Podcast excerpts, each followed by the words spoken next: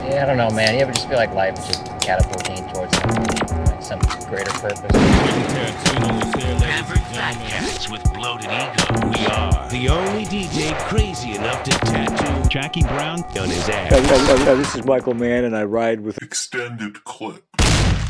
Welcome to Extended Clip. I'm one of your hosts, Eddie Averill, I'm Malcolm Baum. I'm JT White. and we are here for the sixth double feature of the reunion tour. In Timeline A, did they just start talking in these movies? We're done with the silent era. Malcolm, you have to talk into the mic. I know we've only been doing this for five years. What it feels like. Finally, we're we finally hit the good movies. Yeah, final. Well, this was Eddie. What you don't? I've been doing it for so long. They didn't really pick up on podcasting technique. You know, we were talking about silent movies. I was talking off mic. It's Oh, you were doing yeah, a conceptual bit. Yeah, okay. it's you know we try not to call attention to the gears of the machine while they're running. Uh, but no, yeah, those we watched some good movies this week. Yeah, we did. Uh, 1932's "Love Me Tonight" is what we're talking about in timeline A, as we were covering 1930 to 32, and in timeline B, 2010 back to 2008. We're meeting one of our old friends. We last talked to him for the last double feature of the original run of extended clip. Our old friend David Fincher. I thought you were gonna say our old friend Mark Zuckerberg. Well, he's another friend of ours. I haven't talked to him in even longer. Um, but The Social Network, the 2010 film by David Fincher, is our Timeline B movie. But we're starting with Timeline A. We're starting with Rouben Mamoulian's Love Me Tonight, starring the one and only Maurice Chevalier. JT, you're a big, a bit of a uh, Chevalier figure. Uh, why don't you take the lead on I- this one? I, I am. I well, that is very very flattering. At least out of the I, three of uh, us. Yeah. you say I, you, uh, you know you're over there in Philly. You see the you know shaved apes we got on the other end of the phone line. We're not looking so good over here. um, no, I really like. I was very excited to bring this one to the pod. Like, I um, I don't know. I feel like I, I mean, there are a lot of people that go to bat for it and love this movie, but I feel like it's not talked about as much as like a big canon classic. And the first time I saw it, I was just like blown away by the whimsy of it and just like the effortless. I mean, I think we what we have here in this double feature is another classic extended clip portrait of two characters and the importance of swag and like how much how how effortless and gleeful your life can be if you're just hey you don't need to you don't need to be a billionaire and own like the largest tech company. You could just be a simple tailor who happens to get some really rich pussy but like you're just like even before then you're having a great time. Yeah, guy comes in naked. He's like, "I need a suit. I was cheating on my wife." He's like, "Oh, this is Paris, the tale of romance. It's natural to swap partners. Here, man, to get a suit on." Um, uh, yeah, I this film is just full of sex and glee, and it's you know it's a pre-code movie, so it's a little raunchy. However, it was censored uh, in its re-release uh, after the 1934 code, and the version that we can watch today is actually like 10 minutes shorter than what was originally ran on film in its original release.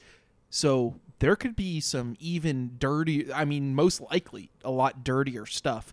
Uh, apparently, what was cut and never restored was mainly of the Myrna Loy character, the Countess. Uh, so you can only imagine how raunchy that would get. she's probably trying to. She's you know, probably trying to get- fuck Maurice Chevalier. Yeah, and he was like, "Oh no, no." Oh Um, no, no, my eyes are for the princess. Um, but it, yeah, I mean this this this movie. I'm glad we this because this does have the pre-code feel to it. You know what I mean? So I'm glad we Mm-hmm. kind of did, you know, in our pre-code period for the time. You know, even without really thinking about it, like there is this one does have a lot of the pre-code swag where it's like you know, a lot of like innuendo and whatnot and uh, all that fun stuff and you know Chevalier kind of being a hound dog, relentless for this this one woman. And uh, I mean, Chevalier is one of my favorite screen presences, you know, probably ever. I mean, probably the best kind of to do like this uh, effortless guy that attracts so much women, you know what I mean? But he also, you know, he knows how to hang with the the fellas as well, and uh, I think uh, you know, and it's so funny because a lot of his movies are, you know, vehicles to let him do that. Right? To they're basically a lot of Chevalier movies are like. You know, there's this woman who's you know unconvinced, and you know you could get any woman you want, but you got to go get the one that doesn't want you. You know what I mean? I think there's there's like a Lubitsch movie. I forgot which one where like he's in like the military and they like basically hire him to seduce someone just because he's so you know that's his that's his reputation and i you know i think that's a delicate balance right you know what i mean because that in in its most kind of i don't know vulgar forms might be an unlikable character but when you know you have the whimsy of this direction and kind of like this romantic comedy slash kind of like low effort musical you know uh aspect to this movie that that really uh, I don't know it really just uh, is super romantic and uh, really it's really funny too very funny movie. When you say low effort musical, I think what you mean is that there's not like crazy choreography and staging and whatnot. Yeah. And the songs feel like they spring out of conversation. And there's a lot of conversations that are in rhyme and are verging on songs. But I think this is stealthily a very high effort musical Totally. because it is a musical that involves montage. I mean, we, we start with um, a real city symphony. City Symphony five years earlier would mean something like Man with a Movie Camera, right? But now that music is in it, we have this literal city symphony where it's the sounds of this village waking up all adding up to this instrumental cue. And then it goes into, um, you know, the window of Maurice Chevalier's apartment. And uh, he just starts talk singing, basically.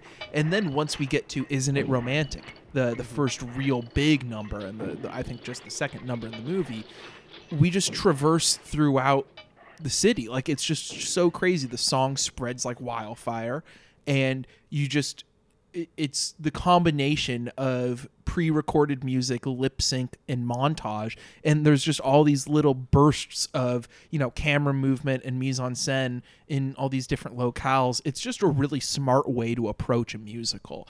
And in Rosenbaum's piece, he talks about like how there's two types of musicals essentially, and there's a lot that cover both of these ground, but kind of the two poles between which musicals can uh, go are ones that are like performance showcases. These are the ones with lots of you know long takes of people singing and dancing, uh, and then there's ones that are more about metaphysical stages of being, and that's where the musical gets surreal. That's where you get stuff like the Vincent Minnelli musicals, and you know stuff like Singing in the Rain does both of them.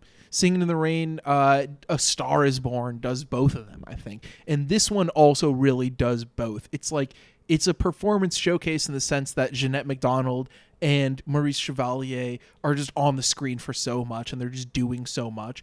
But really, I think that whole metaphysical state of being thing is really appropriate as we use these songs to kind of build out the world that this film takes place in. Goodbye. This Isn't it romantic? Da, da, da, da, da. Oh no, I need some air. Isn't it romantic? Last I've got a fare. Railroad station. Not too fast. I hate to take a chance. Isn't it romantic? from that intro alone, I feel like it, this makes this like one of the most like perfect like it's like the perfect choice for our first film of the sound era in this timeline because it's already like it's such an early sound movie but you're combining so many elements so well and just to produce like such pure like spectacle and glee and throughout the movie the form is just like um like is it during like the hunt when like the animals are like sort of like slowed down Yeah. like the frame rate there and yeah no there's just so many like moments like that. And some of it are like a little bit like stealthier than others. But there where it's just like you're you have sound and like you have you're able to like finally do a musical now and combine that in with just like already like techniques of like editing and like montage that have been established. But to just seamlessly blend them all together and to have it be a finished product that is just like I don't know, really light on its feet. No, there's a lot of like really good visual moments in a movie that could easily just lay its shoulders on or lay its weight on the shoulders of you know the performers. But you know, I, this Mamoulian guy, I, I I need to get into this Mamoulian guy. This is the only movie I've seen by him. The director Robert Mamoulian. There's a lot of great visual moments, like even at the beginning where you know you first see the castle and he kind of does that thing where he zooms into the uh, window windows of the castle and then like you know crossfades it with like then you know the inside and it kind of gives you the effect of like you know the camera going through the window and whatnot and you know how he shoots some of these musical sequences i mean there's something uh when um, Chevalier is performing for all those people at like the fancy dress up dinner party, and he's dressed as the common man. And you see him, you know, give this uh, great performance where he woos everyone. You have Chevalier doing, you know, center center frame doing this performance, and then you, you see his huge shadow. You know Mm-hmm. what I mean? And it's kind of, you know, the you know, you have the man himself, and then the the the legend of him. You know, Yeah. is, is so huge. I mean, that's maybe the best part of this movie, and I want to give it more weight, uh, more context for those who haven't seen it. So let's set this up a little bit. Yeah, we haven't this, really done this the plot. narrative. Yeah, So Chevalier, he's a tailor. Uh, one of his customers is a nephew of royalty, and so he makes him all these clothes, uh, and he gets a big credit. But then this nephew, he's he's a bit of a fail nephew, if you will. Uh, and the, the the royal uncle is like, "What are you doing, man? I'm gonna cut you off if you ask me for any more fucking money." So he cannot pay the bill. Uh, Chevalier is you know fucked because of it and then he's just like i'm just gonna go hang out with them. And the dude's like yeah just be pretend to be like a baron or something. You'll be fine. Uh, so chevalier just like hangs out with this royal family and very soon after falls in love with the princess played by jeanette macdonald uh, we also have the young countess played by myrna loy. Uh, and it doesn't really fall into like a pure love triangle with them but myrna loy pops up in that context a few times. And it's usually for a comedic effect for you know chevalier to be like uh, thanks but no thanks you know? My eyes are only set to one. yeah exactly. Um, but you guys were talking about the visual style and i, I really love it. I mean the, the, the, the setup for isn't it romantic you have him in that three-way mirror that kind of screen mirror that he uses as a tailor. Uh, and the way that mamoulian shoots it it's so fun and full of life because he doesn't just stay on that shot of all three panels of the mirror. He then does these things where he's like swooping between one and the other and cutting between them and he's just finding so many new angles and it's just it's so fantastic in that regard. And as we're learning about this this manor where the royals live, you know, what looks to be a miniature model of it. Uh, we keep seeing this exterior shot of it, and the camera just keeps swooping around the manor and just like crashing into these rooms. And you'll cut inside to the room where you meet a new character of this, you know, royal family or whatever. And uh, it's just it's so awesome. You got all these. A great gag is uh, when. Uh, the the man of the house is like, oh yeah, they're all playing bridge, you know, and it cuts to the the group of old like half dead looking people playing bridge. I don't know. I I feel like it's half like comedy of manners type thing and a half like very vulgar comedy. Totally. Yeah, no, it definitely kind of plays off of uh you know, who's this outsider coming into this rule this world of, you know, rules and, you know, whatever. But ha- half of the joke is, you know, like uh, like Chevalier, you know, being, you know, being like He's Pepe Le- he's Pepe Le Pe- Pew. I'm thinking of you with your Oh, clothes yeah. off, Yeah. but in, in a different outfit. Yeah.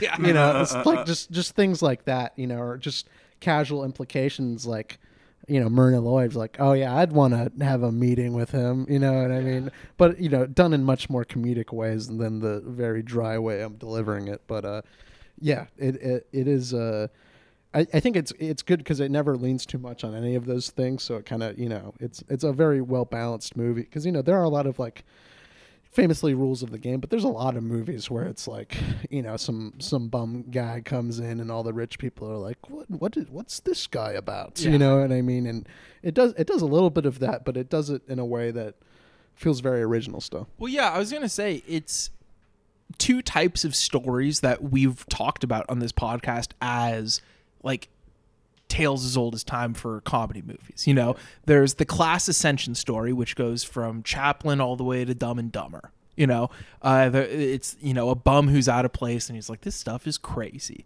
Uh, you have plenty of Chaplin shorts that are like that, and as I said, Dumb and Dumber is a good enough recent reference of that with them entering the whole Aspen culture. Uh, same kind of comedy, same exact kind of comedy, and you also have the age-old kind of romantic comedy of one person pretending to be a different person until the very end of the movie. I mean, we've talked about that since the beginning of the pod because just by the facet of that being such a common trope in romantic storytelling, especially romantic comedies, we've talked about 30 of those movies, you know? So this is a perfect setup for that. Uh, he's pretending to be a baron. He's French. He's a little fancy with it, so he can just get away with it.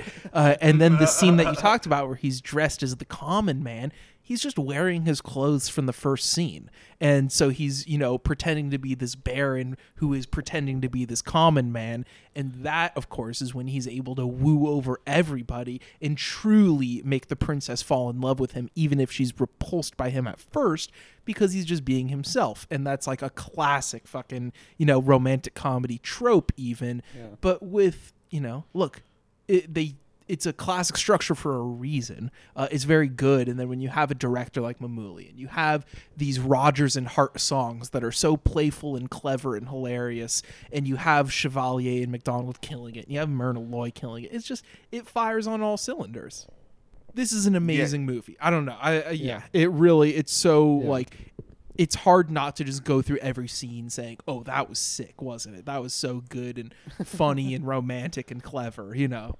And I mean to hit on a note of like uh, I'm not sure how much of it was like painted backdrops versus like real set design, but I think like when Mamoulian takes us to like this big castle estate, we really get like a whole sense of like scale. Like Yeah. I mean, he he takes it back then where it's like I feel like I mean certainly a lot of it is told in like very like sort of gauzy, soft like close-ups, but then you also like pull back a little bit to see these characters and they're just like dwarfed by these huge like ornate environments that are mostly empty. there's a lot of you know a lot of like kind of uh sly things that like are just really masterful about this movie and like i love kind of the way he paints the city compared to like life in the castle because it is like i mean city literally he has you know the rhythm of you know the work and you know the activity of the city you know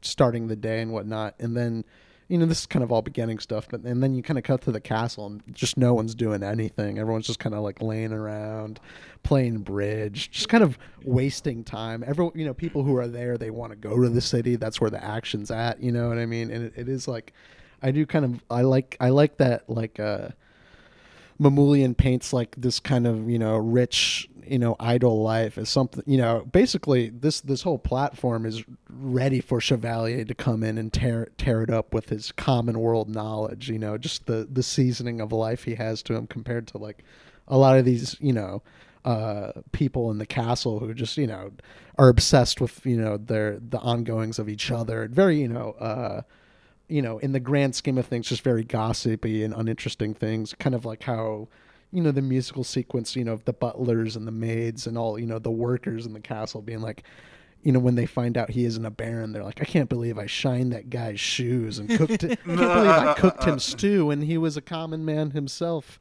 Um, it's it's it's it just shows that like it's kind of uh, it does it does that kind of like the traditions of old are kind of silly in a way that's very well by just highlighting how uh, you know cool Chevalier is and how everyone is just like, who is this guy? Like, let's keep him around.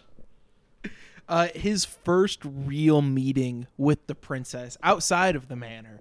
Uh, his first real romantic encounter with her while she's out riding. She's singing a song, and I was like, this is so familiar. I'm pretty sure it's a song that Jerry Lewis dubs over in uh, The Errand Boy. There's a scene where he like dubs over a song from a musical like this, and Lover,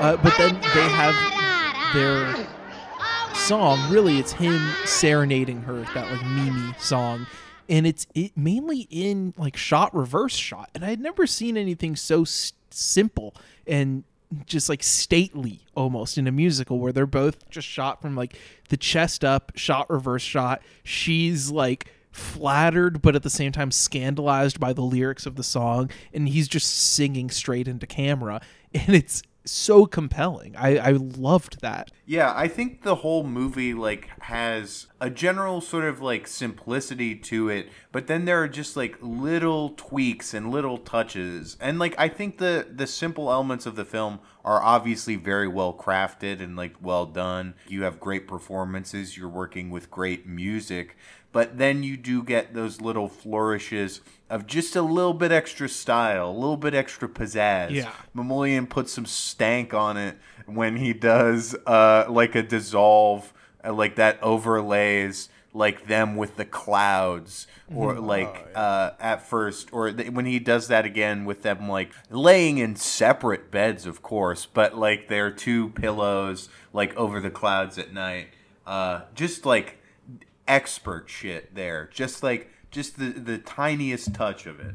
No, well, that's the thing. Like, you, like you know, the comedy and like the musical stuff of this movie are is of course great. But what kind of took this movie over the top for me, that last kind of like forty minutes, 30 Mm-hmm. minutes of romantic overdrive, really reaches some pretty euphoric, Yeah. like next level romantic filmmaking moments for me. Like, I, Oh, I, absolutely. I really think you know they. Uh, everyone went for broke here, and uh, it, it's uh, like uh, you know, I'm sure we'll get into it, but all the stuff with like the, the cross cutting and whatnot is just is so masterful. Yeah, I So mean that initial dissolve comes uh, on their first Dissolve, yeah. kiss, uh, because there's cross cutting that comes after it at the very end. With the- the horse. perfect. Yeah, yeah, dissolve, that's I Uh, dissolve. But it starts with the dissolve of them embracing finally and kissing, and it dissolves it to them over these clouds, and it just looks incredible. But the shot before that, it's like it's these really long takes of just two shots of them talking and Mm-hmm. it's just so it's just all up to the actors at that point like when Mamoulian's not doing a stylistic flourish he's letting the actors just fucking go off and if they don't go off it'll feel naked but luckily he has Jeanette MacDonald alongside the god Maurice Chevalier. I'm only one who's allowed to steal a kiss. Like yeah, exactly. Uh, yeah, pause, dude. Hey, it was- it's a movie from the 30s, about a hundred years before that, when there were princesses and shit. you Yeah, know? it's- O- old time rules. It's light. It's very light. it's light humor. yeah, We're all about light humor on this yeah, show. yeah.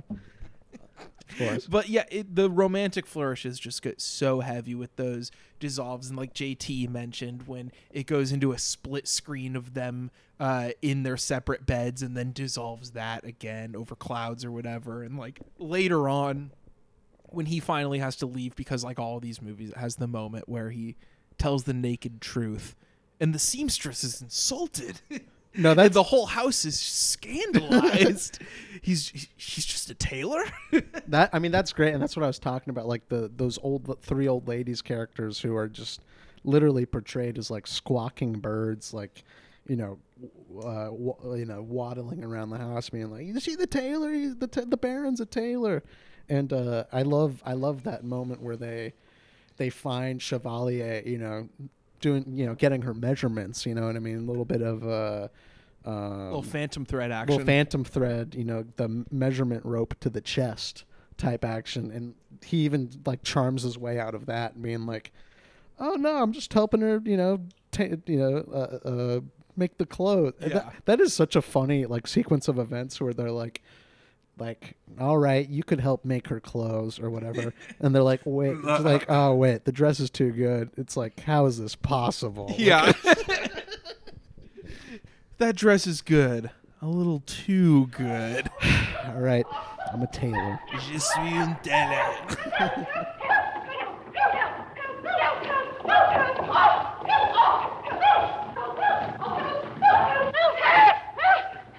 The Baron! He's not a Baron! He's a tailor! What? The Baron! He's not a Baron! He's a tailor! Oh.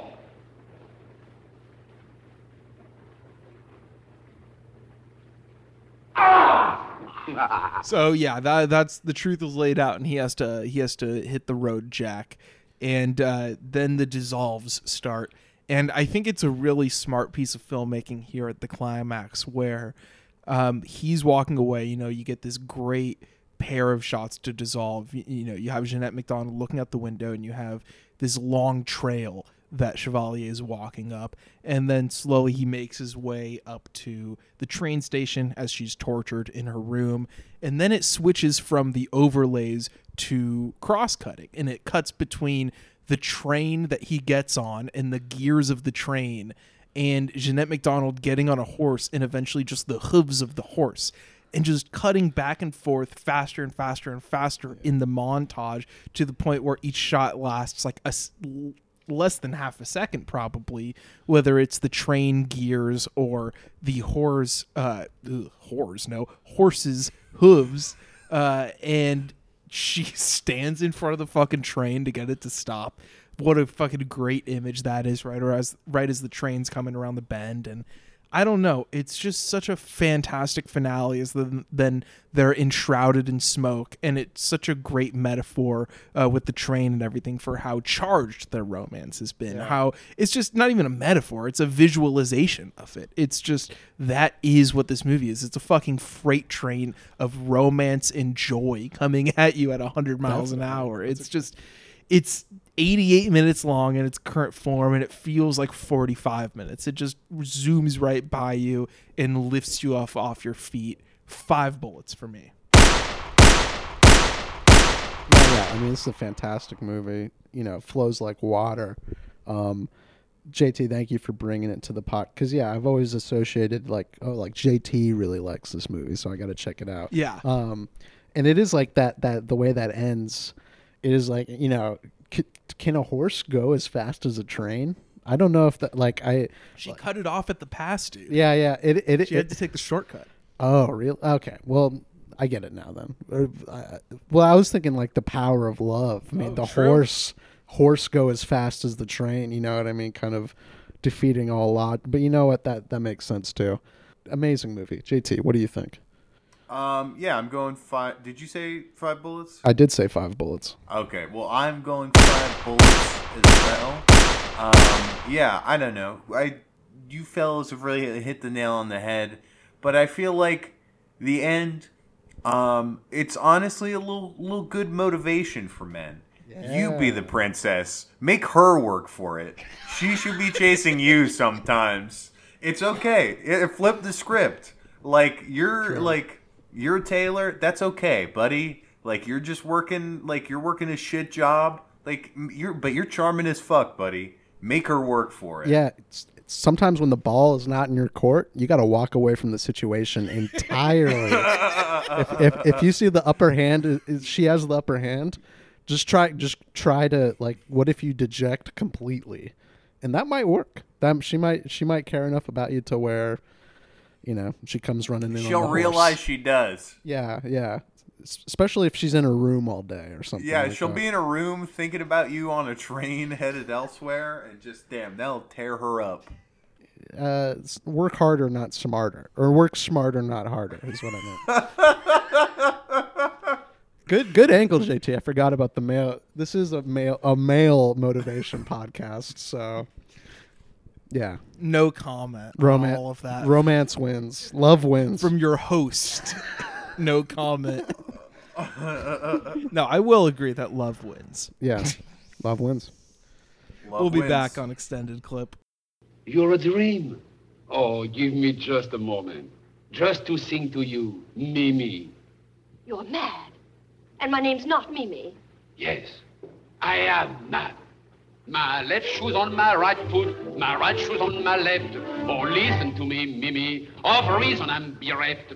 The buttons of my trousers are buttoned to my vest. Oh, listen to me, Mimi. There's passion in my breast. Mimi, you funny little good for nothing, Mimi. Am I the guy? And we're back on extended clip You it's malcolm in the middle honey of a life is unfair uh, we're filling in our years here in timeline a 1930 is where we started this week And uh, I will start in 1930 with Josef von Sternberg's Morocco. This is, of course, uh, one of the films he made with uh, Marlene Dietrich, and it is my favorite. I gotta say, uh, you know, Foreign Legionnaire, uh, fucking Gary Cooper as Tom Brown, which is such a great classic American name for uh, the Foreign French Legion. like, in the 30s, they couldn't have like some Maurice Chevalier type dude. They're like, let's get a real American in here playing the French guy.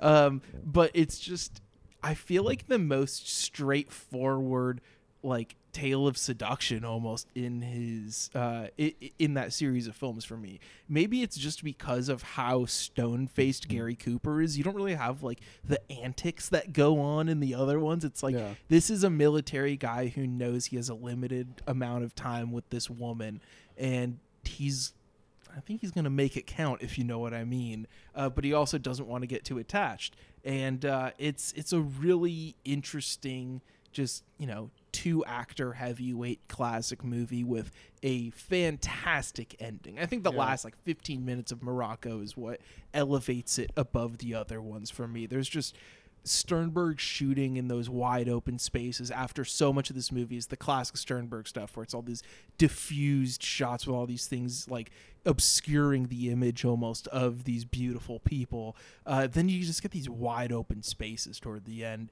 and the you know the love just seems so impossible and doomed uh, as they're all riding away and it's just it's so beautiful. And you know, it's funny. Same year, he releases the Blue Angel. True. Ger- I think a German movie, technically, or whatever. I think Um, they shot it in both languages. Yeah, interesting. And I, I like that one because it's kind of like Sternberg's past and future, where it's uh, Emil Jannings, and then of course Dietrich, who you know he'd go on to make you know numerous amazing films with.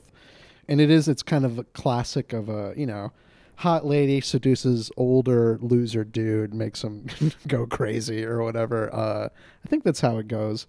Yes, from my memory, yeah that is how it goes. this I saw this one a while back, and uh, I don't know. It's fantastic. You know, Dietrich doing her, doing what you know maybe no one else did better. You know, kind of you know, seducing. You know, toying with men, and then Emil Jannings. You know, perfect, uh, tortured face to you know writhe around in, and then you know we went to thirty one. Actually, real yeah. quick, Yeah, before before we go. before we go to 31, I want to shout out something in 1930.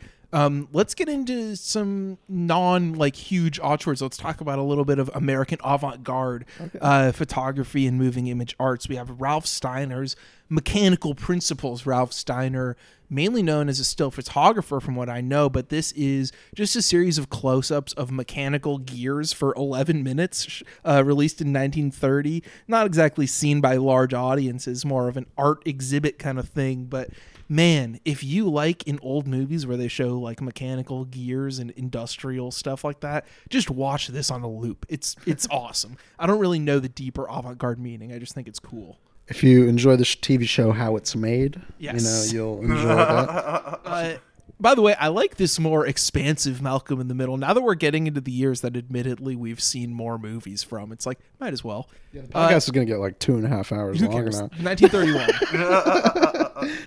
Uh, I went with uh, an, an an enemy of uh, Eddie's, actually, the Marx Brothers. I, I love the Marx Brothers. What are you talking known about? known I might prefer the Stooges. anti-Marxist uh, Eddie.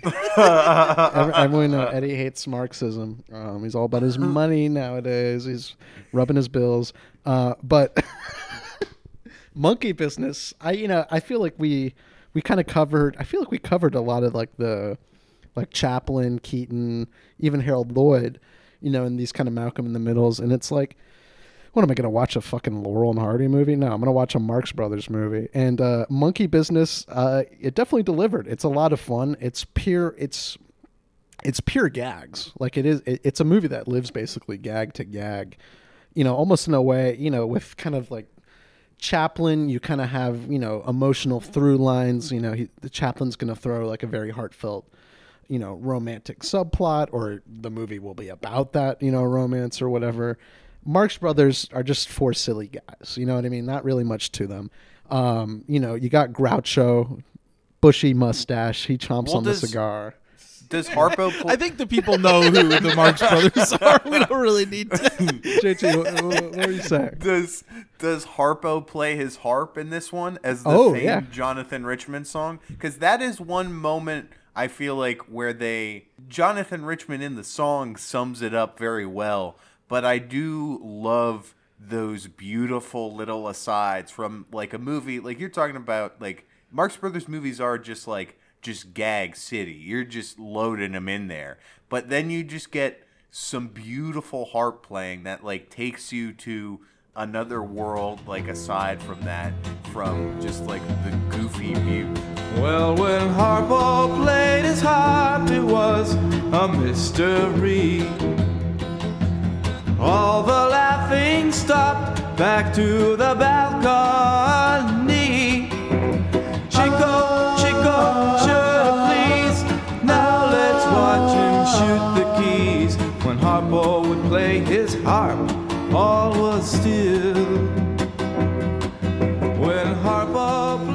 Totally. No, yeah. Harpo Harpo does bust out his harp. What you know, the the light plot that there is on this movie, we got four stowaways.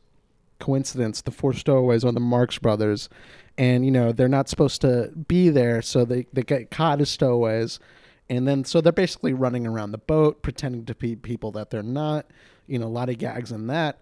You know, you know, going into the kitchen pretending to be a chef, going to the barber pretending to be a barber.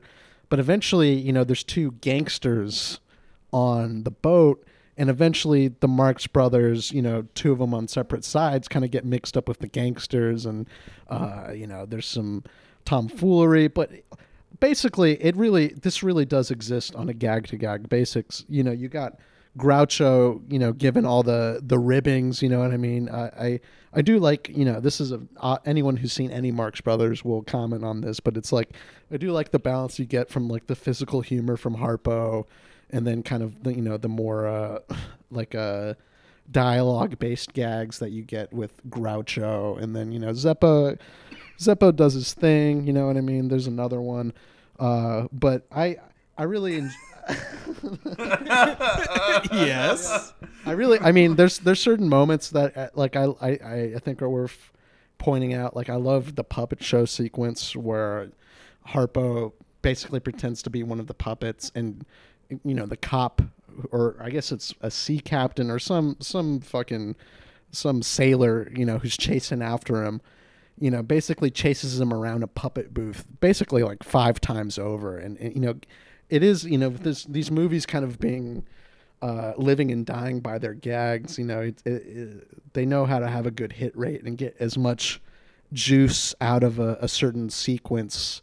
Uh, you know, take it for all it's worth rather, you know, than rush through it. I think, you know, there's a lot of humor in that kind of like the continuation of a bit, you know, almost maybe even going on longer than you thought makes it even funnier and funnier. And they're very good at that. Um, Groucho hitting on the ladies, always, always funny. You know, oh, where's your husband at? You know, uh, that's one of the lines in the movie. Yeah, I, it's I, I, I, I Classic Groucho quote. Where's your husband at? Hey, where's your husband? Or, uh, you know, I'd- looks like we got a fifth Marx brother with us right here yeah, Groucho Jr. But uh, Malco. Malco. That would that does Malco. Malco Marx. I do like you being Malco Marx now. Uh, and I, I wonder what my thing could be. I don't. I could just be like Zeppo, where I don't do much either. I'm just there. Zeppo the whole time is just trying to like get with a woman. I guess. I guess that's you know. Respectable. Look, the man wants to start a family. I was gonna say there's there's I guess there's that's not a bad way to spend your time. But um, yeah, I, I enjoyed the movie. Thirty two. Let's go on to thirty two. That's what we just talked about. The movie we, we talked about Love Me Tonight. So we're done with oh, timeline A for this yeah. week. Timeline B starts in 2008. And you know what's funny about 2008? We've talked about like most of the best movies from 2008 on the podcast already. Like we did a podcast on Night and Day, Speed Racer, Rob Nabana to Jody, The Happening, Red Belt. Did we do one on Sparrow? No, we didn't do it on Sparrow, but that feels like we've done one on it. I wanted to talk. Oh, we talked about Mamma Mia. We've talked about like Gran Torino a lot. Maybe yeah, exactly. We haven't done an episode on Gran Torino, but I feel like that's in the cards at some point. But anyway, the curious case of Benjamin Button is one I wanted Oh, to talk about because we're about to get into some Fincher, and I just want to talk. I just want to do a little prelude uh, for digital Fincher because I left this off last week when we were talking about the streak he was on, and I don't think Benjamin Button is as great as those other movies. You know, he did Zodiac before this, but it really is a step deeper into the water, the way of water, if you will. If we're gonna continue our Cameron metaphor, uh, because we just talked about the way of water and did our episode on that 30 minutes ago. He is going one step deeper into the digital realm here. There's so much CG effects. There's like a CG hummingbird outside the window. Uh, there's all this, you know, we'll see in Social Network. There's some uh, CGI snowflakes and stuff like that, and there's some uh, liberal snowflakes too, if you know what I mean. Oh yeah. But uh, That's why. That's why I wear my coat every day. if you know what I mean. But the curious case of Benjamin Button is a tragic, uh, you know, fantasy, I guess, tale, science fiction, fantasy. I've never seen it. I don't really know yeah. the distinct. I, I have to admit there, I'm not good at like uh, the distinction between those two. Um, but regardless, it's it's a romantic uh, a story, Sci- a real real storybook story. Sci-fi is when there's electronics, and then fantasy is Yeah, I feel like it's Yeah. a fantasy. fantasy is when there's not electronics. Okay, electronics. it's a it's a fantasy, Yeah. uh, and it's my fantasy, frankly. Beautiful dark twist. uh yeah the man who aged backwards and it's it's uh you know fincher isn't gonna be that obvious with his uh kind of tour through american history through a person it's gonna be a lot more stylized than say forrest gump or whatever which is an easy comparison to make for this movie. That's what that movie is. I didn't know that's what that movie was. it- essentially, I mean, Yeah. he's tra- he's traversing through 20th century America as he ages backwards, and there's uh, there's a romantic angle where there's someone he always wants to you know meet in the middle with Yeah. uh, his his true love, which is a little you know sus at times, but I, I think I, I just love getting swept up in the the grand sweep of it all, if you will. Yeah. I think the framing device is a little goofy. Uh, it turns out that they're like in Hurricane Katrina. What? What? yeah. What does that even mean? like the person who's telling the story of Benjamin Button is like in a hospital in New Orleans. Was this Beasts of the Southern Wild? yeah, that's where it's like that. That's where it steps down from a four to a three for me. Is like that's completely tasteless. And like, Yeah, that's that's a bit much. I haven't seen it though. I, I, I this is all just I'm hearing this secondhand. So Fincher not culpable, I guess. I don't know. Yeah, it's like I don't know. I think maybe you know right away you could put the pieces together. I just didn't put the pieces together right away because it was like not thinking about the framing device that much. Like I, I, I didn't really think. Like it says August 2005 New Orleans hospital. It's like okay, you you should know what's coming, but I guess you don't really think about it much. And then once it starts happening, it's like oh Jesus Christ, really? like or uh, but hey, that's the way of water for you, Yeah, if you way will. another another movie that is full of water. No, really, it's Yeah. it's a very water heavy movie and uh, a lot of great CG regarding that. Like a lot of stuff like on the boats that it's like clearly so fake. There's one great shot where you see like a rocket taking off or something like that and it's like so fake looking, but I love it because it's about just such a fantastical story that it really feels more ah, I want to say like impressionistic almost at times, where it's just like vaguely reminiscent of what something should actually look like. But it's so stylized that it's awesome, and there's like great weird performances along the way, and Pitt just really anchors it down. And I mean, the makeup work obviously is tremendous. You kind of have to be to pull off something like this for a perfectionist like Fincher, you know. Um, I just think Fincher is such an interesting choice for a story like this. I think it's the only way something like this is actually a good movie is if you have someone like Fincher behind the wheel. 2009. Yes, I will be taking us into 2009. And I figured, well, I didn't know what you were going to be talking about for 2008, but I feel like with you uh, picking, I mean, with picking like the social network, I was like, we're obviously going early digital mode to some extent. And I figured, why not tackle a film I haven't seen? uh, the first like all digital Michael Mann film, uh, Public Enemies. Uh, it's interesting because I feel Wait, like what now. about Miami Vice? Wait, is that all digital? I was just going off of what I read, like uh, the production for uh, Public Enemies being like all digital. I'm not sure if there was some film element to Miami Vice. Oh, maybe a. I Yeah. guess maybe there's a scene in there or something, but I don't know. I thought Collateral just had the one scene, the nightclub scene that was on film. And then I thought Miami Vice was full digital. I thought I thought Collateral. Collateral is full digital except the nightclub scene. Really? The nightclub I'm- scene is 35. I've got my information confused. I thought there was more. Well, the- the- Well, regardless, it's like it, it's strike that from the record, but it let it be Digital Mann, and I had not seen this one, and I was I don't know d- curious uh, to say the least, but I feel like now looking at this movie in 2022. There's a metatextual element that people could not have predicted in 2009 with Johnny Depp becoming a folk hero uh, akin to John Dillinger in many a ways. That true, um, true. that uh, people are, as opposed to listening to his exploits on radio, uh, moms and family members everywhere are watching TikToks uh, to see about his troubled legal battle. But uh, to get like serious about the movie, um, yeah, I don't know. I liked it. It's probably towards the lower tier of like the Mann films that I've seen. Like certainly better than like The Keep, and I think pretty great. And obviously there are a lot of like classic like Mann uh, fixations there. I mean, just the fact that it, it- the movie is about sort of like the early like beginning of like um, the FBI, and there's a, a whole like cop criminal element to it there. That there's one of my favorite scenes is like the Depp uh, Bale confrontation that happens uh, when he like manages to catch Dillinger for a little bit between uh, the jail cell. But I feel like this one, like I feel like Black Hat is like a lot tighter, and I think this is sort of going like it, it- it's trying to tackle a lot, and I mean certainly a lot like in regards to tech, like policing. There's like melodrama there, and I think the melodrama isn't as successful as other Mann films. Like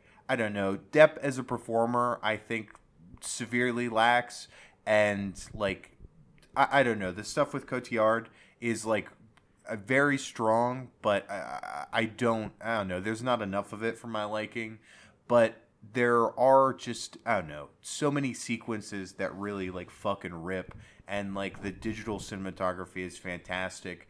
I was reading uh, Neil Bahadur's review of it, and he was talking about uh, how there are some shots uh, where it feels like Mann is just like just trying out what he can do with like a digital camera just like setups that like feel like him experimenting w- with the form in that way. And it is fun to see him be so like energized and playful on a formal level particularly the end of like dillinger in the movie theater like right before he's about to get got like him watching the movie and like just it feels like a real digital like versus film sort of face off like a synthesis there in the middle. And uh, I, I don't know. It's a lot of fun. Very cool. Um, I, I think it's probably going to sit with me and i would like to rewatch it again at some point. But you fellas have both seen public enemies. Do you have any thoughts I like it a lot. I think I agree. It's kind of in the lower tier of Mann films. And the the side note, the cinematography thing. I guess on IMDb it says uh, some scenes for 35 millimeter on Miami Vice. I don't know what it was. One of you freaks will email in and tell me. I'm sure with some of you Michael Mann freaks. Uh, I love all those movies. I just don't rewatch them obsessively enough to know uh, I, I guess I don't uh, rewatch Miami Vice obsessively enough to know. I've seen it twice, and I couldn't tell you what scenes are on 35. Yeah. Um, but yeah, no, Public Enemies, absolutely agree. There's some stuff that almost feels documentary esque, like the handheld stuff. Yeah. Uh, but then it's like the but the production design is so artificial. It's like let's just plop this documentary style uh, digital camera work into this you know fantasy land period piece. It's awesome. No, I was so taken aback by the the style and like the how it looks, you know, so minimal and digital. Like I I knew while watching it, I was like, I need to watch this again, like in, in a way, just to unlock, you know, the the visuals. I, I guess a, a random side note, I saw Jay Electronica see share a scene from Public Enemies when Johnny Depp was, you know, uh, having his battle, and it was I, I not even not even a memorable scene from Public, but it's like he's going up to the bar. It's like if you're my girl, you're gonna. I don't remember, but something No, about that is a good scene. or it is. I, I is it the one where he like lays out his story and he's like, "Are you gonna come with me?" That thing. I think so. I haven't seen the movie in fucking years, but regardless, Yeah. good movie. We'll be right back on extended clip.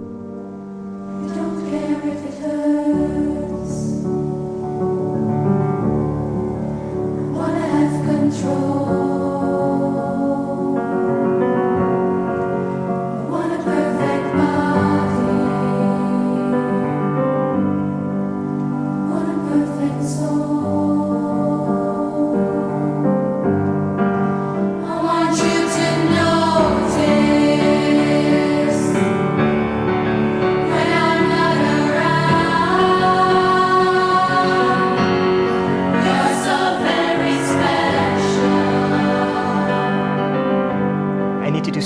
Substantial in order to get the attention of the clubs. Why? Because they're exclusive and fun, and they lead to a better life.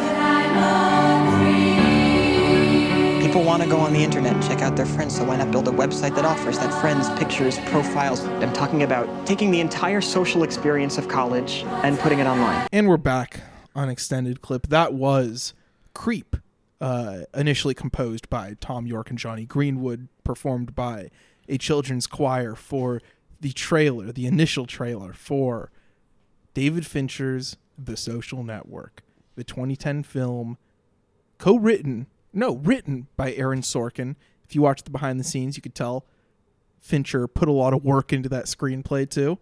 Uh, starring Jesse Eisenberg, two Armie Hammers, a couple other great actors along the way.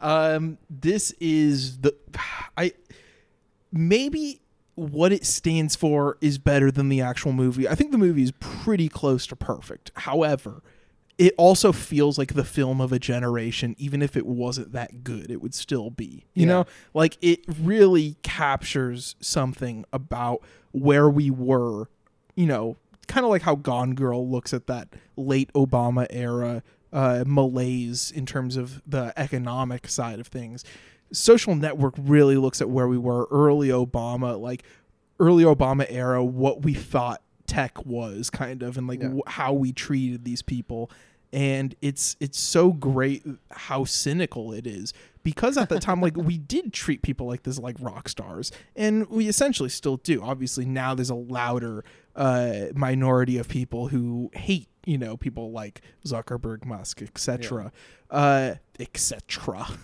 um but I, I think that the cynicism of this movie and uh, its opening scene in particular is really all you need to know about the mission of this movie and what Fincher is attacking here. Because this is a man who built an empire because a girl didn't like him that much anymore. You know, this is a creep who, not creep, but like a weirdo, a nerd who has trouble with girls. And that was like his true motivation for everything. It's like the. Well, I mean, go ahead, JT.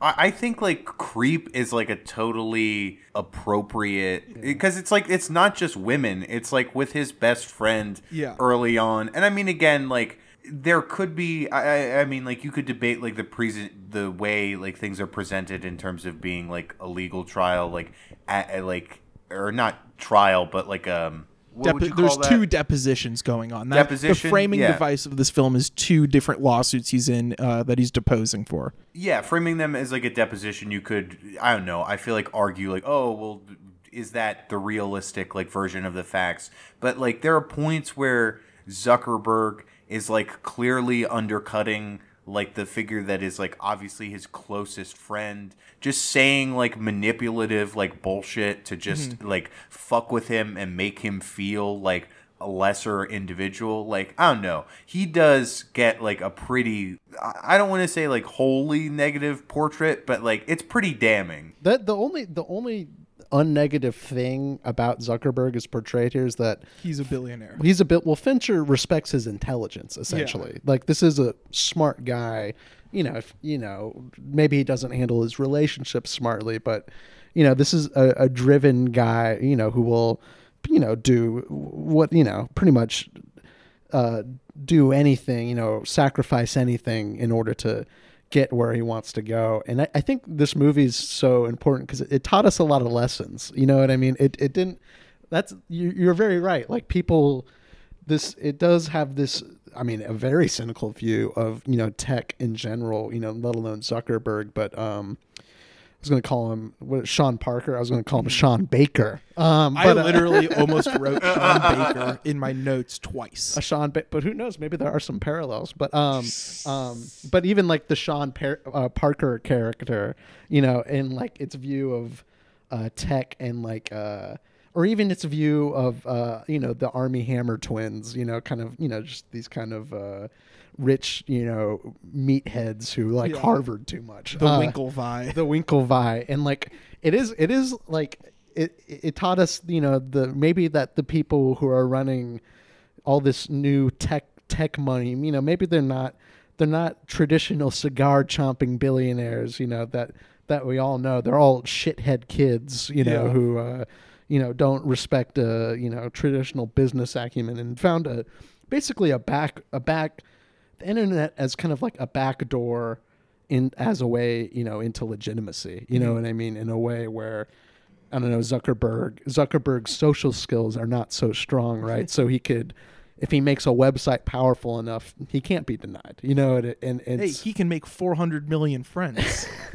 and uh, I think it taught us a lot of the behaviors we think about social media now. You know what I mean? Like it is, it, you know, it is about the creating of the first major social media, and it it's already built in with some commentary that you know may have been I think I think is fair to say a little bit ahead of its time about how what the allure of Facebook is and whatnot. And uh, I, I think it's a very it's a very tightly wound movie. It really comes Mhm. at you like a freight train, especially with its pacing. And I don't know about you guys, but you know, being a young, you know, being I think I was like 11 or 12 or maybe like 13, 14, I don't know. So let's say 10 to 13 when this was released. You And could do the math pretty easy. It came it's, out in 2010. but it's it's not important. The math's not important. That, that's not what people are here for. My exact age or whatever. You can't do math, can you? Uh, I could do it. It's just it's uh, I need a pen and paper. It's a it's a whole thing. Um, but this this this movie when I saw this movie, I was kind of taken aback at a young age because I don't know. It, I feel like the way it's constructed, it's I almost it got me thinking about filmmaking. You know, Mhm. the way it kind of cuts through the depositions to you know kind of the recalled events and the pacing and the rhythm you get in a movie from that. It really introduced the idea of like how a movie is paced in my mind. I think you bring up a really good point with talking about. I mean, I wasn't as young as you when this was released, um, but like getting you thinking about like Yeah, filmmaking. JT, you were in the 16 to 20 year old range when this was released. I'm trying to keep my age a secret. I don't want everyone to know I'm actually 40. yeah, I, the common line being pushed by like kids that I knew, like my age, were like. They're making a movie about Facebook. Yeah, like, like, like the movie would be just like the Facebook screen for hours. But like, honestly, like that does get to like a point that I think is really like it's a stupid complaint, but I think gets to something that's very smart about the movie. Is that like there is a lot of like people just like staring at screens, like posting, like making websites, and it's just like that shit. I think like inherently is very difficult. Like like it's like the act of like writing or something like that. It's difficult to make those like cinematic. Mhm. And I think like Fincher does it through like the combination of like a baller score, like very intense, like rapid editing. I think like getting like uh some moments where you have like Eisenberg's uh, narration, like you you get tapped in, you get in the zone. You're like, especially when he does like the the opening, like the first like sort of hack where he's building out the rudimentary, the, the sort of like smash or pass like algorithm that he does at the beginning, face smash or whatever the Yeah. fuck it's called. Yeah. Fincher gets you like hyped in on that moment. You're like watching it happen, you're seeing it build, and I think like he does it very smartly because you like see like the social elements of Facebook like externalized in terms of like you get like partying footage intertwined with like Eisenberg like alone at the room like clacking the keys away. I don't know. It's just impressive that I- I mean, certainly the story of like uh, the creation of a billion dollar company is a fascinating one. But the particular route that he takes, like he does it with a lot of intensity and drama that I think is hard for like individuals that while they may do have accomplished like larger than life things are pretty boring assholes. Yeah, and I I mean that scene is one of the best montages in the film. I think montage is a huge part of what makes this film operate at such a high level, but I'm not going to do the farm animals, but I like the idea of comparing two people together. It gives the whole thing a very Turing feel, since people's ratings of the pictures will be more implicit than, say, choosing a number to represent each person's hotness like they do on hotornot.com. The first thing we're going to need is a lot of pictures. Unfortunately, Harvard doesn't keep a public centralized Facebook, so I'm going to have to get all the images from the individual houses that people are in. Let the hacking begin.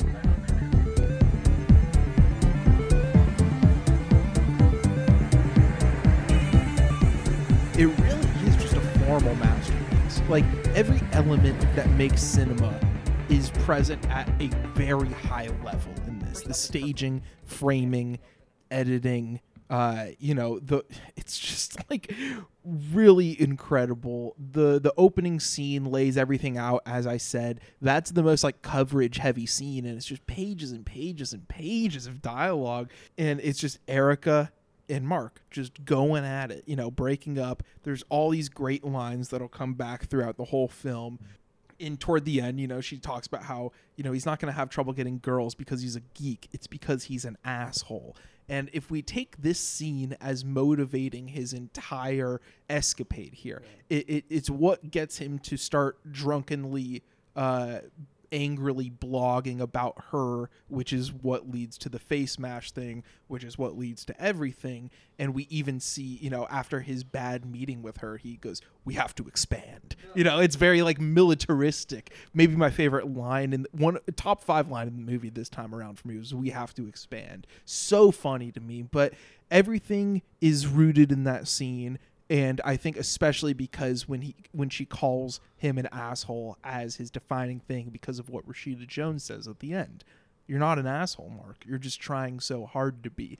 Very cutesy, p- putting a bow on it by Sorkin there, but I think that's his entire thing. He's like he wants to be that old school cigar chomping exec, but his generation's version of it. He wants to be an asshole. He thinks that undercutting his best friend Eduardo is going to make Facebook successful enough to make Erica either fucking kill herself or get with him, you know? Yeah. like uh it's it's really it feels like it's purely in spite of her, uh, especially like that's why he betrays Eduardo and it becomes also in spite of him. Well, all right. Here's here's an here's an interesting maybe a little detour or not detour, but I think and I like that aspect of the movie. I think this movie is hilarious. Oh, and yeah. how much it slams Zuckerberg for that specifically.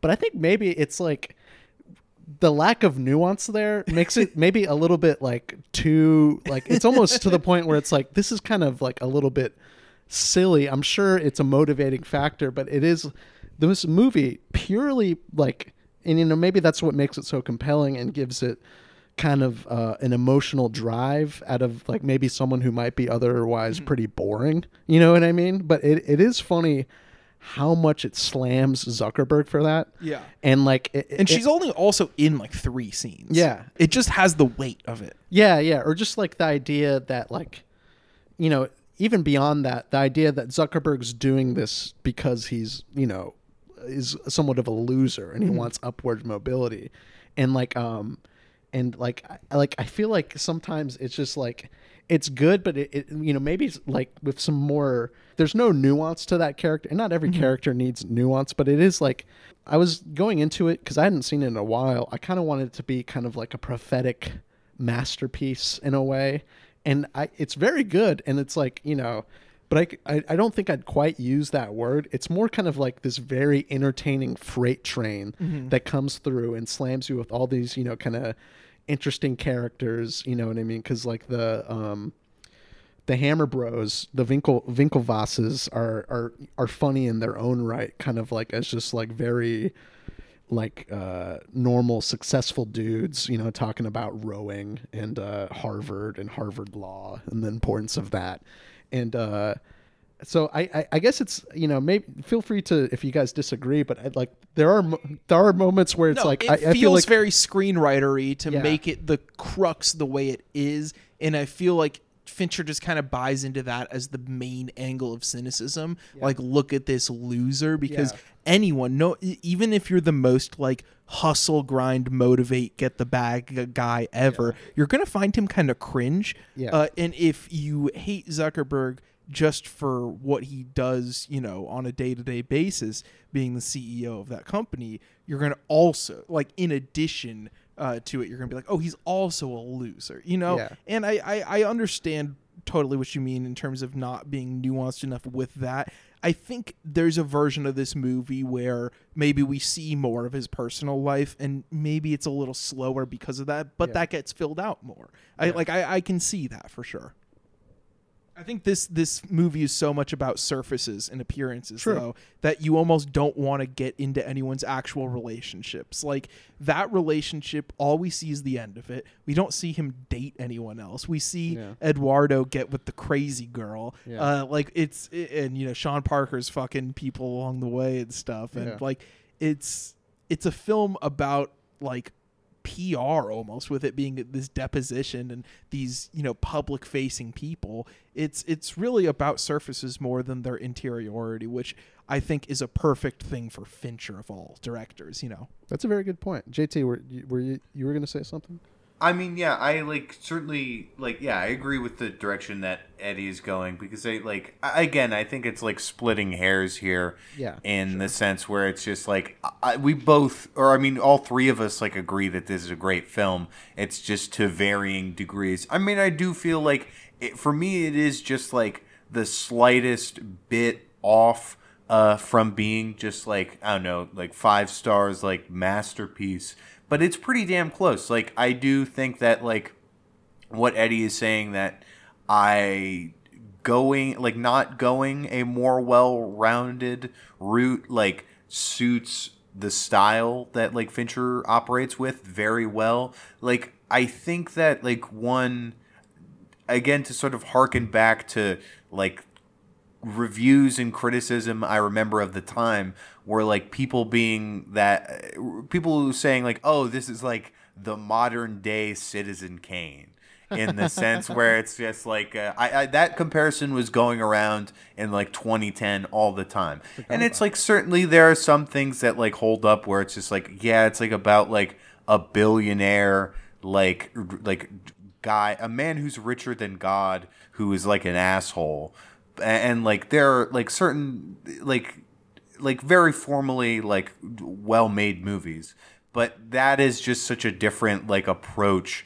and goes i feel like the more like if you want to like look at like a this type of guy as like a well round as like a not not like well rounded but like as a real human being I- Kane takes that approach and this is just like not that operating Yeah. on like it has a different goal in mind No, you're right, and that's why I guess I said like I had maybe almost had a, a different movie I imagined that like this isn't quite it, but it's still like very great, and it Mm. is. I think Eddie, the point you made about it being about surfaces, I think is totally uh, plays into that. But you know, it's funny you bring up Kane, and it is like I mean the guy made Mank the guy made Mank, of course.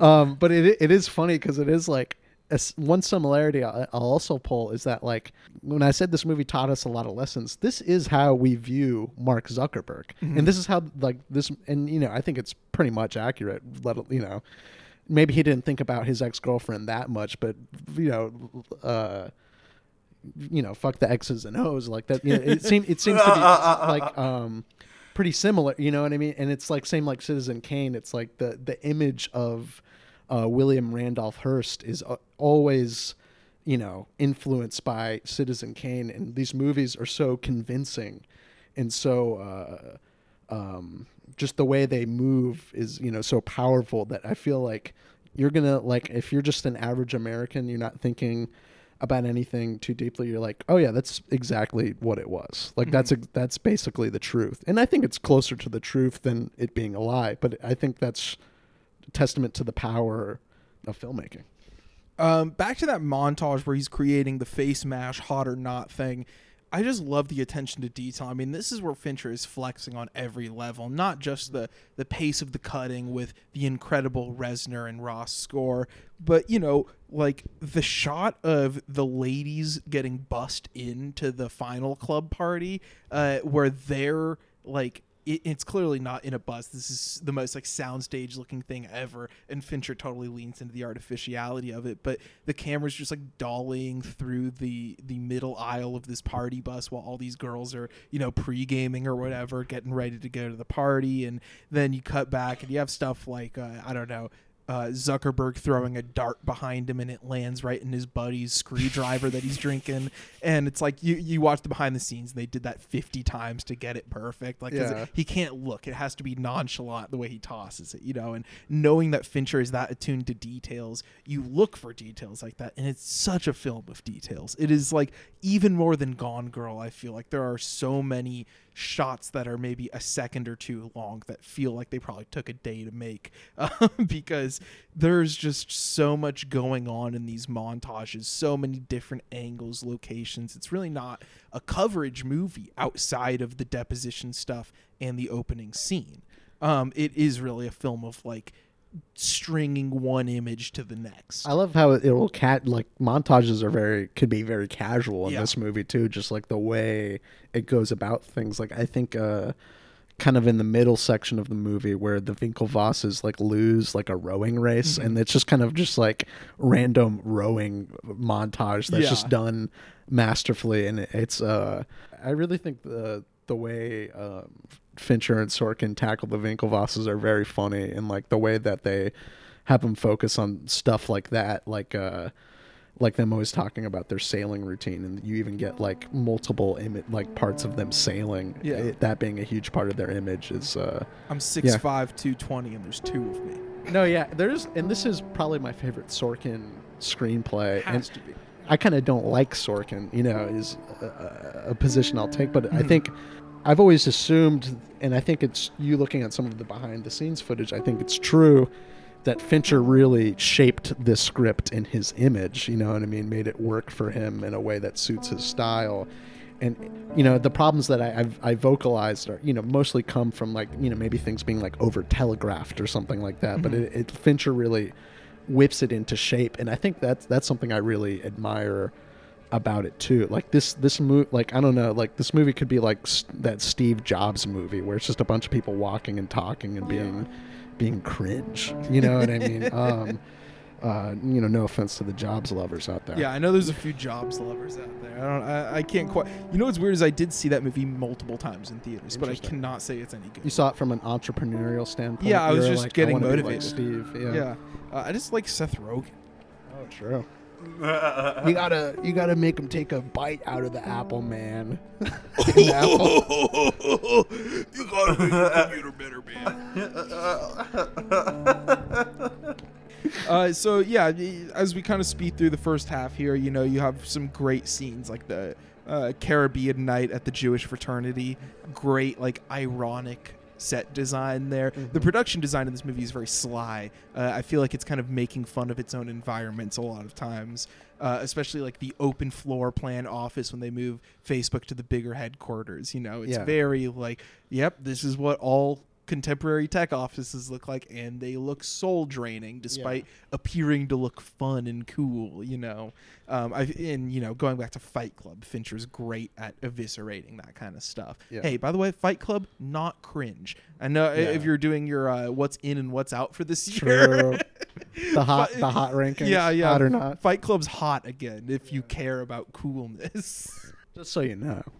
At the next uh, meeting kind of thing, they you know see Bill Gates and get some groupies. Uh, one of which becomes Eduardo's girlfriend. But one of my favorite scenes in this, one of the funniest scenes at least, is after they. Uh, hook up with their groupies in adjoining stalls in the bathroom. They're waiting for them to come out of the bathroom, and it's just like for how fast this movie moves, it's a lot of time dedicated to them post nut, presumably just like standing outside of a bathroom, smiling and nodding at each other, Yeah. kind of. And then a guy uh. walks up and Hey man, sorry. Um, a couple of girls were freshening up in there. Sweet. That's uh, uh, that's what's great about this movie is that it moves so fast when it decides when it takes a moment to, to like stop and like ruminate in something. It is it's usually quite like you know hilarious and effective. Like and I love.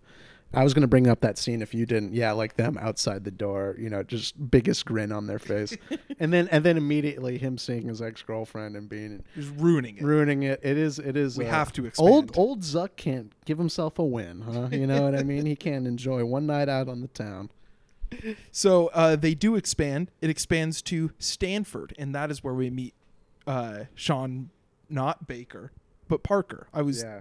a, a sentence ahead of it. Just don't say Baker. Don't say yeah, Baker. Sean Breadstick Baker. Uh, um, it's can't it's really great. It is kind of like how uh, you know it spreads like wildfire in "Love Me Tonight." One of the songs. It's like, well, we're expanding to Stanford.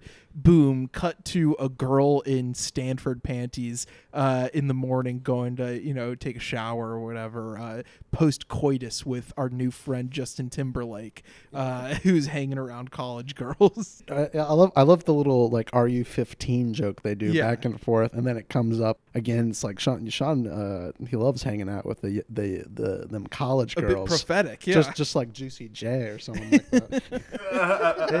hey, let's just say uh, Sean Parker isn't handing out scholarships like Juicy J. Sean, yeah, Sean Parker, party legend, whatever you want to say about him. You know. so then we have the classic uh, Seanathon meeting scene, uh, as Andrew Garfield's character Eduardo calls it, uh, which ends with the classic line: "Drop the the, just Facebook." It's cleaner. One of my favorite scenes, honestly. Yeah. It's so good. It's like Timberlake is so good at this Oh, character. And it's him as a pop star. It's him using his pop star swag to just be like, all right, I just have to completely enrapture this guy. Hey, you know what? Settle an argument for us. I say it's time to start making money from the Facebook, but Mark doesn't want to advertise you. Who's right? Neither of you yet. The Facebook is cool. That's what it's got going for it. Yeah. You don't want to ruin it with ads because ads aren't cool. Exactly. It's like you're throwing the greatest party on campus and someone saying it's got to be over by 11. That's exactly right. You don't even know what the thing is yet. exactly. How big it can get, how far it can go. This is no time to take your chips down. A million dollars isn't cool. You know what's cool? You? A billion dollars. That shut everybody up. And he does it. And it's uh, obviously the least cool guy in the world is going to gleam onto that like nothing. Uh, we also have the scene of them at the nightclub which has such an insane like crane shot going through all the people partying and then back up to the second level landing into the shot reverse shot setup of uh, zuck and parker talking. And it's just there's so many flourishes like that that are just incredible throughout It's funny because this movie has like I feel like movies that generally are about like the partying, big money, like college girls are very much so in the genre of like could be misinterpreted as like endorsements or like damn this shit is cool as fuck. Yeah. And I mean like certainly like there's like a very outwardly like negative perspective, but even for like the dumb guy level of comprehension here and the fact that like there there is like some irony in like the set design and what you're talking about, but like there's just like no swag. Even like I mean Timberlake coming in as like a, he's like the coolest pussy. It's just so fucking funny. You know, you saying great Timberlake performance. It's like this might be like the only like really good Justin Timberlake performance that I could think of. Southland Hills? South. Oh Uh, yeah, that's. I that- like him that in one's good. Davis too. He's Yeah. in Llewyn Davis. Yeah, dude. I haven't seen in Llewyn. Oh, all right. I He's also it's a quite good in small Wonder. Wheel. Well, see, I I don't know if I could say that even. Um, passable and bad teacher, but um, True.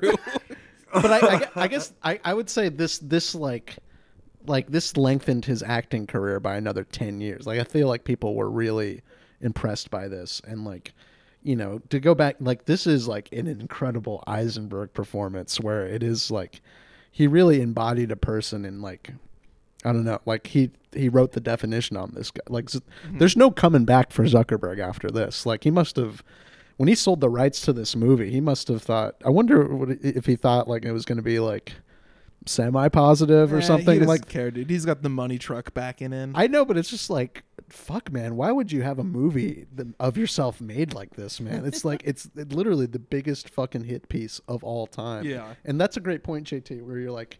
Yeah, this isn't the Wolf of Wall Street. Like all this stuff isn't isn't cool. It's actually it's actually evil that Sean Baker does coke or whatever. Sean you know? Parker. I know that was Oh, okay. that was intentional. Whenever something like like uh, any partying, anyone's doing a bong hit or something like that, it's not portrayed as a positive thing. This there is like, I do love Fincher and Sorkin's uh, scathing wag of the finger to everything involved here. There's no, there's no nothing but contempt for, you know, all the major characters here. Yeah, I mean, when uh, Eduardo comes and visits the California house, you know, that's when you get the classic Timberlake Uh, bong hit. To the two girls on the couch, and he's like, "How old are they?" And it's like, "Oh, a little foreshadowing for like two scenes later when he gets busted with the underage girls." Uh, I didn't realize how closely those two were together, and I didn't really realize. I've seen this movie like five times. I always forget how it comes to like that grinding halt, and I love that as a dramatic device. But it's really like just going, going, going, going, and then you have the set piece of the shares being diluted after Eduardo freezes the accounts, and it's just one of the great dramatic set pieces uh, in Fincher's catalog. Just flat out one of the best moments in any Fincher film. Like that scene where you know he uh, first sees the lawyer, you know, and then you get a great shot from outside of the glass. Kind of halfway between Zuckerberg and him at that point. And then you get the reverse shot of him looking at Zuckerberg with his headphones on. And then he just storms out there across for the confrontation. And I don't know. I just think it's such a perfectly staged and shot and acted set piece, really. Mark! Uh, it's like the way, you know, an action film is. Is he? It's an Yes. action set piece. It's like a dramatic. Uh, about now? you're still wired in? the whole movie. You issued 24 million new shares of stock. You were told that if new investors How came much were your shares diluted? How much were his? What was Mr. Zuckerberg's ownership share diluted down to? It wasn't. What was Mr. Moskovitz's ownership share diluted down to? It wasn't. What was Sean Parker's ownership share diluted down to? It wasn't. What was Peter Thiel's ownership share diluted down to? It wasn't. And what was your ownership share diluted down to? 0.03%.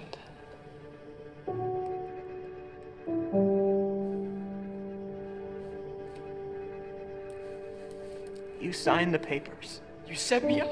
You're gonna blame me because you were the business head of the company and you made a bad business deal with your own company. It's gonna be like I'm not a part of Facebook. It won't be like you're not a part of Facebook. You're not a part of Facebook. My name's on the masthead. You might want to check again. It's because I froze the account? You think we were gonna let you parade around in your ridiculous suits pretending you were running this company? Sorry, my Prada's at the cleaners, along with my hoodie and my fuck you flip flops. You pretentious douchebag. Security's here. You'll be leaving now. I'm not signing those papers. We will get the signature. Tell me this isn't about me getting into the Phoenix. You, you did it. I knew you did it. You planted that story about the chicken. I didn't plant the story about the chicken. What's he talking about? You about? had me accused of animal cruelty. Seriously, what the hell's the chicken? And I'll bet what you hated the most is that they identified me as a co-founder of Facebook, which I am. You better lawyer up, asshole, because I'm not coming back for 30%. I'm coming back for everything. After that, then we get the scene of Sean Parker getting busted for coke, and that's pretty much it. Then we get the Rashida Jones, and it's like, oh damn, life really did. Uh, you know, life moves fast and comes to a grinding halt when you're in two million dollar lawsuits, I guess. Yeah. Um, but I really do love that ending with Rashida Jones, where she tells him, of course, you know, You're not an asshole, Mark. You're just trying so hard to be. And it's such a funny ending, man, where he just fucking friend requests her and refreshes, refreshes, refreshes, and it's shot reverse shot of him in the computer screen, and we're moving closer in on him as uh, "Baby You're a Rich Man" starts playing, and Yeah. I don't know, I just think that's such a funny, ironic ending. Basically, same ending as like Moneyball, too, Mhm. right? You when you think about it, Sorkin reused that. Yeah, no, it is. It is kind of funny how like open ended it is. You know what I mean? Or like it kind of like with like with all the condemnation you've been giving Zuckerberg so far, you kind of you know expect there would you know be kind of like this big uh, dramatic rug being taken from under his feet, right? But that I guess that what gives it so much weight is like, yeah, this guy potentially ripped off a couple of you know buff twins, you know, r- definitely ripped off like his closest friend, and like what happened to him? He's the most successful guy ever. And that's and that's and that you know what I mean and that And that's our world. and that's our world and yeah maybe that's what it takes to get to the top who knows I, I get why people were enthralled by this at the time, and I you know I was too. So uh, yeah, yeah, yeah. JT, JT, we need you here. what about star ratings? Oh, star I, ratings? I, I'll go four and a half bullets. I'll go four. Yeah, I'm gonna go four and a half uh, as well. I was just doing a little quick research because I was like, I don't know. I always like to sometimes do like a step back, dig deeper in my auteurism, and I was like, there, like the Sorkin script, like has a lot in like shaping the cynicism for like sort of rich, like prep, like kids kind of a thing. I, I was like, I'm gonna bet like that Fincher, like certainly I feel like to some extent like came from like a well house or like a well off house, but I was like he probably didn't come from like means or is like there's not gonna be an Ivy on like his uh, wiki page. Didn't uh didn't even go to college. Just a man grinding his way to the top, and you can see that sort of like I don't know, like all across the board of just like the culture of people here. Just like like Zuck might have been like while the motivation memes may present him as grinding, the work he did was not that. And just sort of like stabbing in the back, like uh taking money that like others had to sort of uh I don't know, build build his way to the top. You can just see I, I don't know. It's nice to see like a, a near masterpiece that has like such seething contempt, but I feel like has an appropriate target. Like there are few movies that I feel like that are as cynical and like contemptuous of like their subject matter that I feel like would be deserving of such. But it's just fun to be. I, I don't know. It's fun to. It's like a fun mean. This movie. It is. It is. I think that's good. A, a good point because it's like usually I don't know. That could be almost like a negative comment, right? Where you're like a movie's too contemptuous, contemptuous of its like main character. But I guess I think you know, given who Zuckerberg is and what he's done, you know what I mean. It's it's appropriate enough. So it's it, you know maybe that's how you kind of get away get get around that and get a way to get some of your anger out. You know what I mean? It's like deserving targets. You know what I mean? Um, Mark Zuckerberg, lock him up. lock him up. Yeah, well, that's I mean, social network too. That would hit hard, right? Because it's like it's only if you thought that was bad, you know, him being mad over a girl or something. You should, you should see what he did after that. You know what I mean? not so not so great after that either. So that's going to do it on the social network. Um, I believe we do have an email this week. Really? I know. Wow. It comes from Aiden. It says, Hey guys, big fan of the pod. The Master has been my favorite movie since I was like 16, and I loved hearing your thoughts on the general genius of the movie.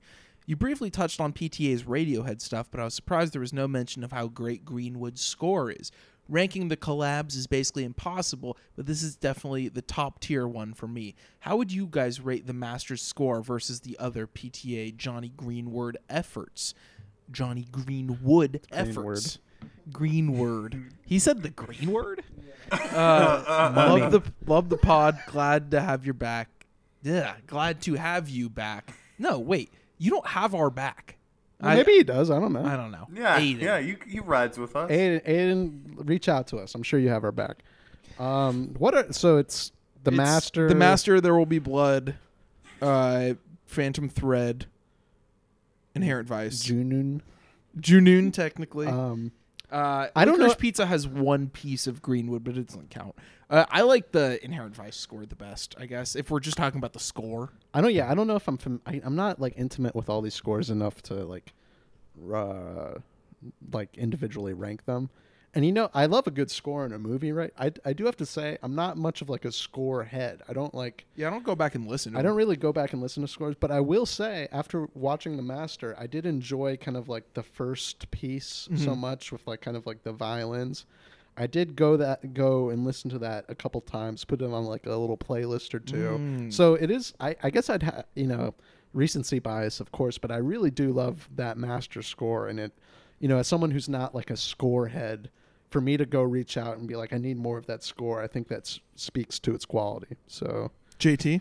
Um, yeah, it's probably either the master or inherent vice for me. But I feel like we're like that's like, I feel like that is shortchanging Phantom Thread, B- Mhm. Phantom Thread. Ooh, yeah, Uh, yeah. because yeah, that, that one like, has a great score. th- it's fantastic. So that's pretty close there. In terms of like listening to scores, like I'm I'm something of a score head. Not like all the time, but it depends on uh, it depends on the score. If you can like work to it or like uh, bop around the city. Like recently, uh, like obviously the Fincher like Reznor collabs Yeah, dude. are like some great Absolutely, scores. yeah. I listened to that Gone Girl one actually quite a bit. Sugar Storm? Yeah. That one? dude, Yeah.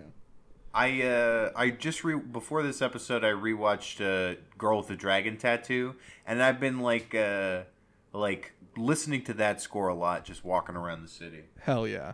I haven't I haven't gone back to collect the MP3 files, but the Crimes of the Future score is some is something that stands out in my head, and I love a Mhm. good some Howard Shore. Love a good Howard Shore score. All right, let's not get too wrapped up in score talk. Uh,